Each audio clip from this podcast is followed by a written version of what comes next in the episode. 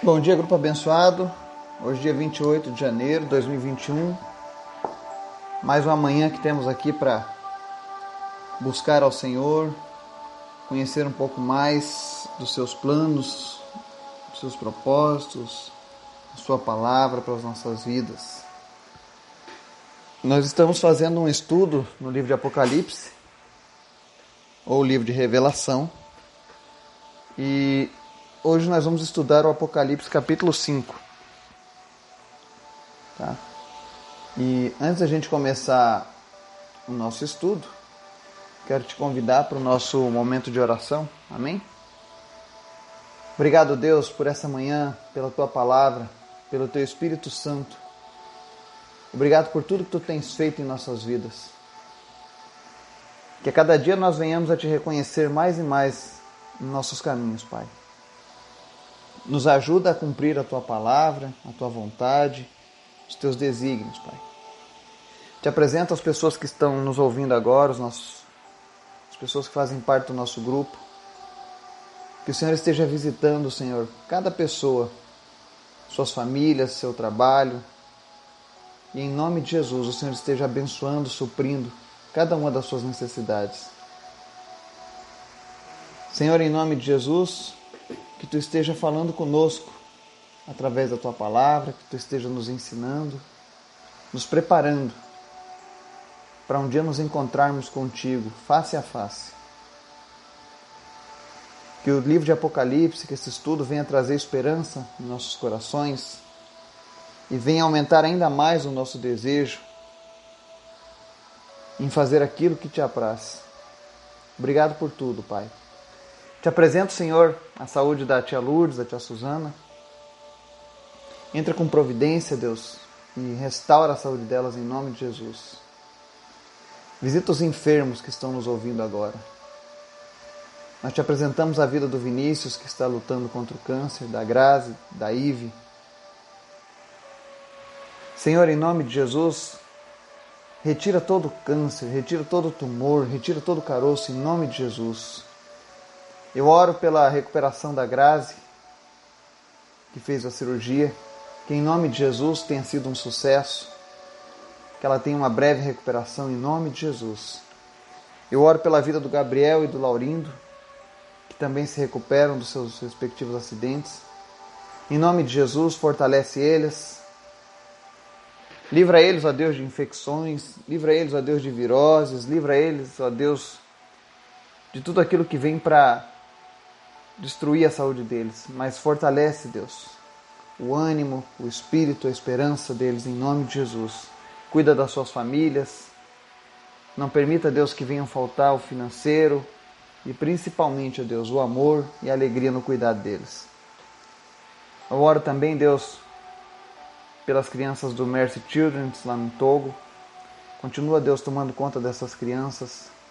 Continua, meu Deus, abrindo portas, para que nós possamos, ó Deus, abençoar cada um dessas crianças. Pai. Em nome de Jesus, nos capacita para fazer a tua obra, nos desperta a cada dia, Deus, nos tira da zona de conforto, mas que nós façamos o teu nome conhecido, Pai.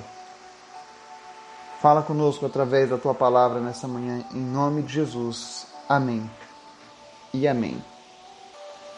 O nosso estudo hoje está lá no livro de Apocalipse, nós vamos ler aqui o capítulo 5, que diz assim: Então vi na mão direita daquele que está sentado no trono um livro em forma de rolo, escrito de ambos os lados e selado com sete selos. Vi um anjo poderoso proclamando em alta voz: Quem é digno de romper os selos e de abrir o livro? Mas não havia ninguém, nem no céu, nem na terra, nem debaixo da terra, que pudesse abrir o livro ou sequer olhar para ele. Eu chorava muito, porque não havia ninguém que fosse digno de abrir o livro e de olhar para ele. Então um dos anciãos me disse: Não chore, eis que o leão da tribo de Judá, a raiz de Davi, venceu para abrir o livro e os seus sete selos. Depois vi um cordeiro que parecia ter estado morto, em pé no centro do trono, cercado pelos quatro seres viventes e pelos anciãos. Ele tinha sete chifres e sete olhos, que são os sete Espíritos de Deus enviados a toda a terra. Ele se aproximou e recebeu o livro da mão direita. daquele que estava sentado no trono. Ao recebê-lo, os quatro seres viventes e os vinte e quatro anciãos prostraram-se diante do cordeiro. Cada um deles tinha uma harpa e taças de ouro cheias de incenso, que são as orações dos santos. E eles cantavam um cântico novo: Tu és digno de receber o livro e de abrir os seus selos, pois foste morto e com teu sangue compraste para Deus gente de toda tribo, língua, povo e nação. Tu os constituíste reino e sacerdotes para o nosso Deus, e eles reinarão sobre a terra. Então olhei e ouvi a voz de muitos anjos, milhares de milhares e milhões de milhões. Eles rodeavam o trono, bem como os seres viventes e os anciãos, e cantavam em alta voz: Digno é o Cordeiro que foi morto de receber poder, riqueza, sabedoria, força, honra, glória e louvor. Depois ouvi todas as criaturas existentes no céu, na terra, debaixo da terra e no mar, e tudo o que neles há, que diziam: Aquele que está sentado no trono e ao Cordeiro, sejam o louvor, a honra, a glória e o poder para todos sempre. Os quatro seres viventes disseram: Amém. E os anciãos se prostraram e o adoraram. Amém e amém. Nós vimos no capítulo 4 a glória de Deus. E agora, nesse capítulo 5, nós vamos ver a glória de Jesus. E vamos ver que Jesus é Deus. Ele começa esse capítulo com a visão de João, enxergando Deus segurando um rolo selado em suas mãos. Os sete selos, eles demonstram a seriedade e a autoridade daquele livro. Geralmente, na cultura romana da época, quando um livro usava muitos selos, quando um rolo usava muitos selos, é porque ele geralmente continha um testamento a ser deixado, a ser lido. Então você vê o grau de importância deste rolo. E aí no verso 2 aparece um anjo poderoso perguntando quem é que pode abrir esse, esse livro, quem pode romper esses selos. E aí no verso 3, ele diz assim: Mas não havia ninguém, nem no céu, nem na terra, nem debaixo da terra, que pudesse abrir o livro ou sequer olhar para ele. É interessante que esse verso 3 ele faz uma referência do que está escrito lá em Deuteronômio, quando Deus deixou os dez mandamentos. Ele diz que nós não deveríamos fazer imagens, nem nos prostrarmos para nada que havia na terra, debaixo da terra ou debaixo das águas, ou no céu, ou seja, a mesma referência. E aqui o anjo diz: olha, não existe ninguém, não existe nenhuma divindade, não existe nenhum grande homem, nenhuma grande mulher, nenhum ser de outro planeta, nada que seja digno de abrir esse livro. E no verso 4, você vê que João começa a chorar. Ele diz: Eu chorava muito, porque não havia ninguém que fosse abrir, fosse digno de abrir o livro e de olhar para ele. Ou seja, João chorava porque ele queria que a vontade de Deus fosse executada. Ele sabia que dentro daquele rolo ali continha a punição da humanidade e também a redenção da humanidade. E ele queria, ele desejava que aquilo ali se cumprisse. E isso ensina que apenas Jesus pode fazer cessar o nosso choro. Por que, que eu digo isso? Porque nos versos 5 a 7, a palavra diz assim: Então um dos anciãos me disse: Não chore, eis que o leão da tribo de Judá, a raiz de Davi, venceu para abrir o livro e seus sete selos. Você vai ver que nos versículos 5, 6 e 7, Jesus é o grande campeão. E ele foi preparado para fazer esse evento grandioso de abrir os selos, de romper os selos e ler o livro. Porque Jesus é Deus. E você nota que assim que o ancião diz isso para João, você, você vê que Jesus é colocado no mesmo local onde Deus estava. Ou seja, está ao lado do trono de Deus. Os mesmos espíritos celestiais, os mesmos seres celestiais que adoravam a Deus, agora passam a adorar a Jesus. E você vê que o Espírito Santo está presente ali. Porque você vai ver no versículo 6, no finalzinho dele, que diz assim: os sete Espíritos de Deus. Ou seja, todos estavam ali. Porém, dessa vez entronizando a Cristo. E no verso 7 diz que ele se aproxima e recebe o livro da mão direita daquele que estava sentado no trono, ou seja, Deus Pai entrega ao Deus Filho aquele grande livro. Aí nós temos o verso 8, que diz assim que os seres viventes e os 24 anciãos se prostram diante do Cordeiro. Eles o adoram. E você vê que a palavra de Deus diz que para você entender mais sobre o peso da personalidade de Jesus na Trindade. Deus é Deus zeloso e ele não ele não divide a sua glória com ninguém. Isso prova que Jesus está em mesmo teor e igualdade do que Deus. Existem religiões que dizem: "Não, Deus é um, Jesus é outro, o Espírito Santo é uma força". Mentira. A Bíblia diz que Deus e Jesus e o Espírito Santo são a mesma pessoa.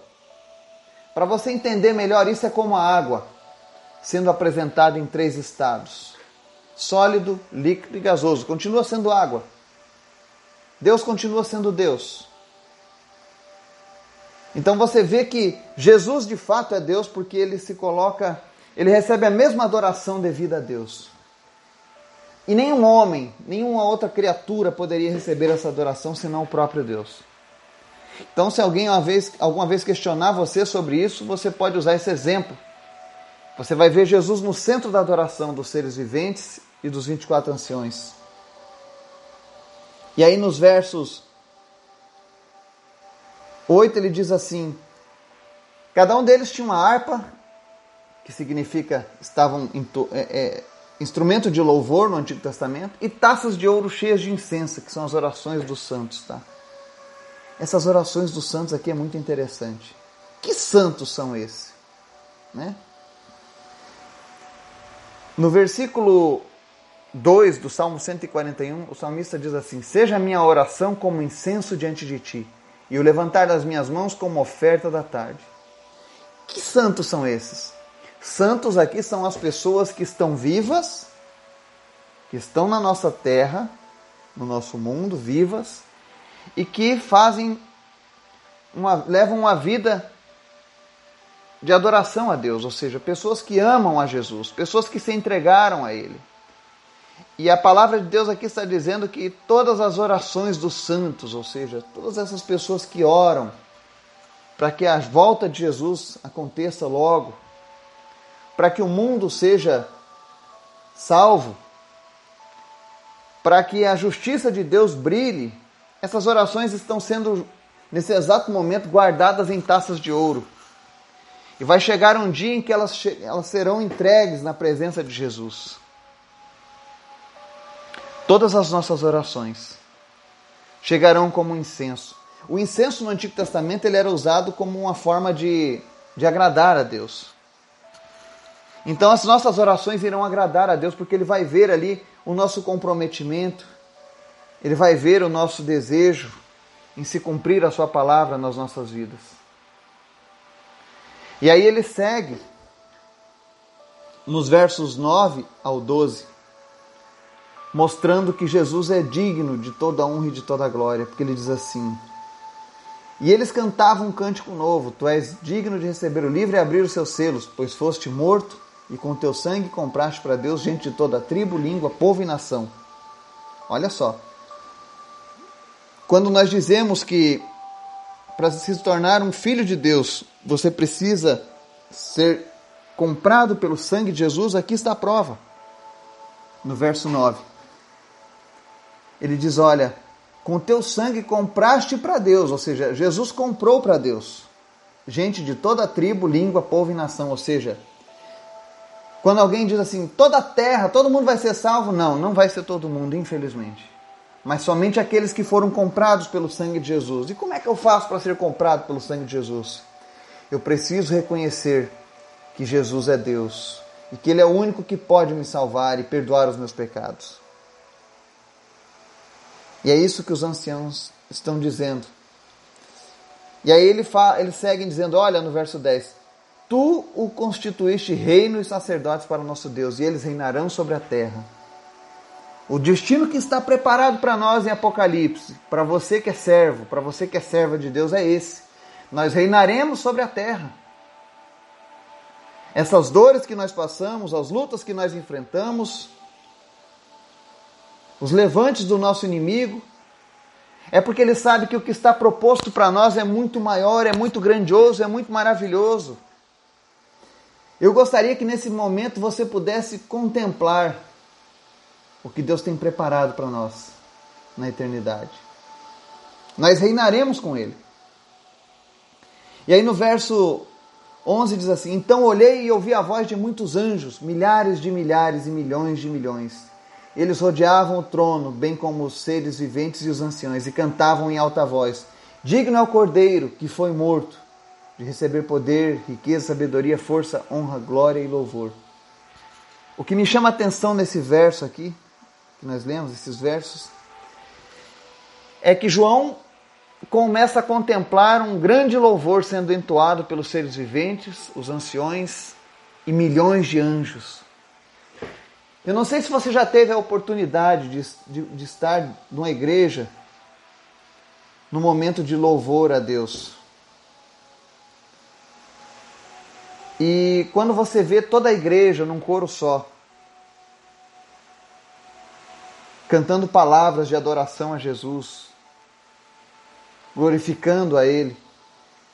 Imagine que você, quando está nesses momentos, você chora, você se derrama na presença de Deus, você sente a presença de Deus de uma maneira tremenda. Agora imagine você olhando milhões de anjos, seres, os seres viventes e os 24 anciões, todos juntos louvando a Jesus. Imagine a atmosfera que João viveu naquele momento.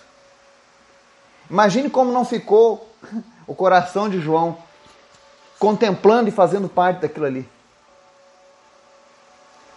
Agora, o que é interessante não é isso. É que no verso 13 e 14, a coisa toma uma proporção maior ainda, porque diz assim: Depois ouvi todas as criaturas existentes no céu, na terra, debaixo da terra e no mar, e tudo que neles há, que diziam: Aquele que está sentado no trono e ao cordeiro seja um louvor, a honra, a glória e o poder para todos sempre. Como se não bastasse milhões de anjos adorando a Jesus. A palavra diz aqui que o a imagem que João estava vendo se expande. E ele agora consegue contemplar toda a criação de Deus, adorando a Ele. E é muito interessante você levar em conta o que diz aqui sobre toda a criação. Você vê que toda a criação de Deus está restrita ao que existe na terra, no mar, debaixo da terra e nos céus. A Bíblia não fala sobre uma criação de Deus fora desta esfera, fora deste contexto. Ainda que surjam muitas especulações, que a palavra de Deus diz é que todas as criaturas existentes no céu e na terra, ou seja, tudo aquilo que Deus criou, está nessa esfera que nós vivemos. E João relata que toda a criação estava cantando em um mesmo coro, louvando a Deus. Então imagine a glória de estar presente nesse momento. E aí ele encerra dizendo: Os quatro seres viventes disseram Amém, e os anciãos prostraram-se e o adoraram. Jesus é o Amém da divindade. Nele, todas as determinações de Deus são realizadas. Nada existe ou funciona sem a intervenção do Cordeiro, sem a intervenção de Jesus. E qual é o, o objetivo desse livro, do capítulo 5, é mostrar que Jesus é o Cordeiro de Deus e ele é digno de honra e de glória, que ele é Deus. E que, como disse João lá no seu evangelho, por ele e para ele são feitas todas as coisas. E sem ele, nada do que haveria de ser feito seria realizado. Então esse livro mostra a grandeza de Jesus. Jesus é Deus. Jesus recebe a mesma adoração que Deus recebe. E ele recebe o poder de Deus, a autoridade de Deus para executar o juízo. Se antes nós vimos Jesus como o cordeiro que foi morto e reviveu, ou seja, que foi derrotado, agora nós vemos o Jesus com todo o poder e autoridade para executar juízo sobre a terra. Todos os seres, toda a criação se rende ao seu poder. E nós vamos ver agora nos próximos capítulos o poder de Jesus em ação. Então, espere para ser surpreendido. Eu quero encerrar o estudo de hoje, que fala sobre a grandeza de Jesus e, que, o quanto ele é digno, o quanto esse cordeiro é digno. Eu quero deixar um louvor aqui, para que você possa meditar um pouco mais na presença de Deus. Amém? Que Deus te abençoe e te dê um dia em Sua presença.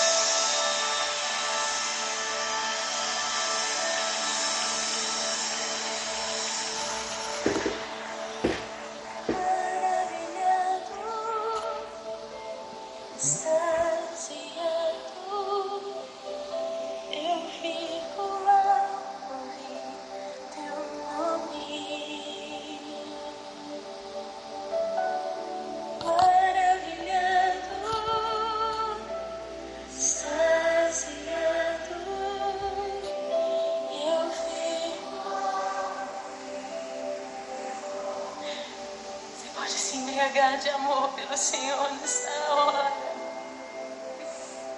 Você pode se embriagar de amor. Ah, noiva amada. Noiva amada. Recebe o nosso amor, Senhor.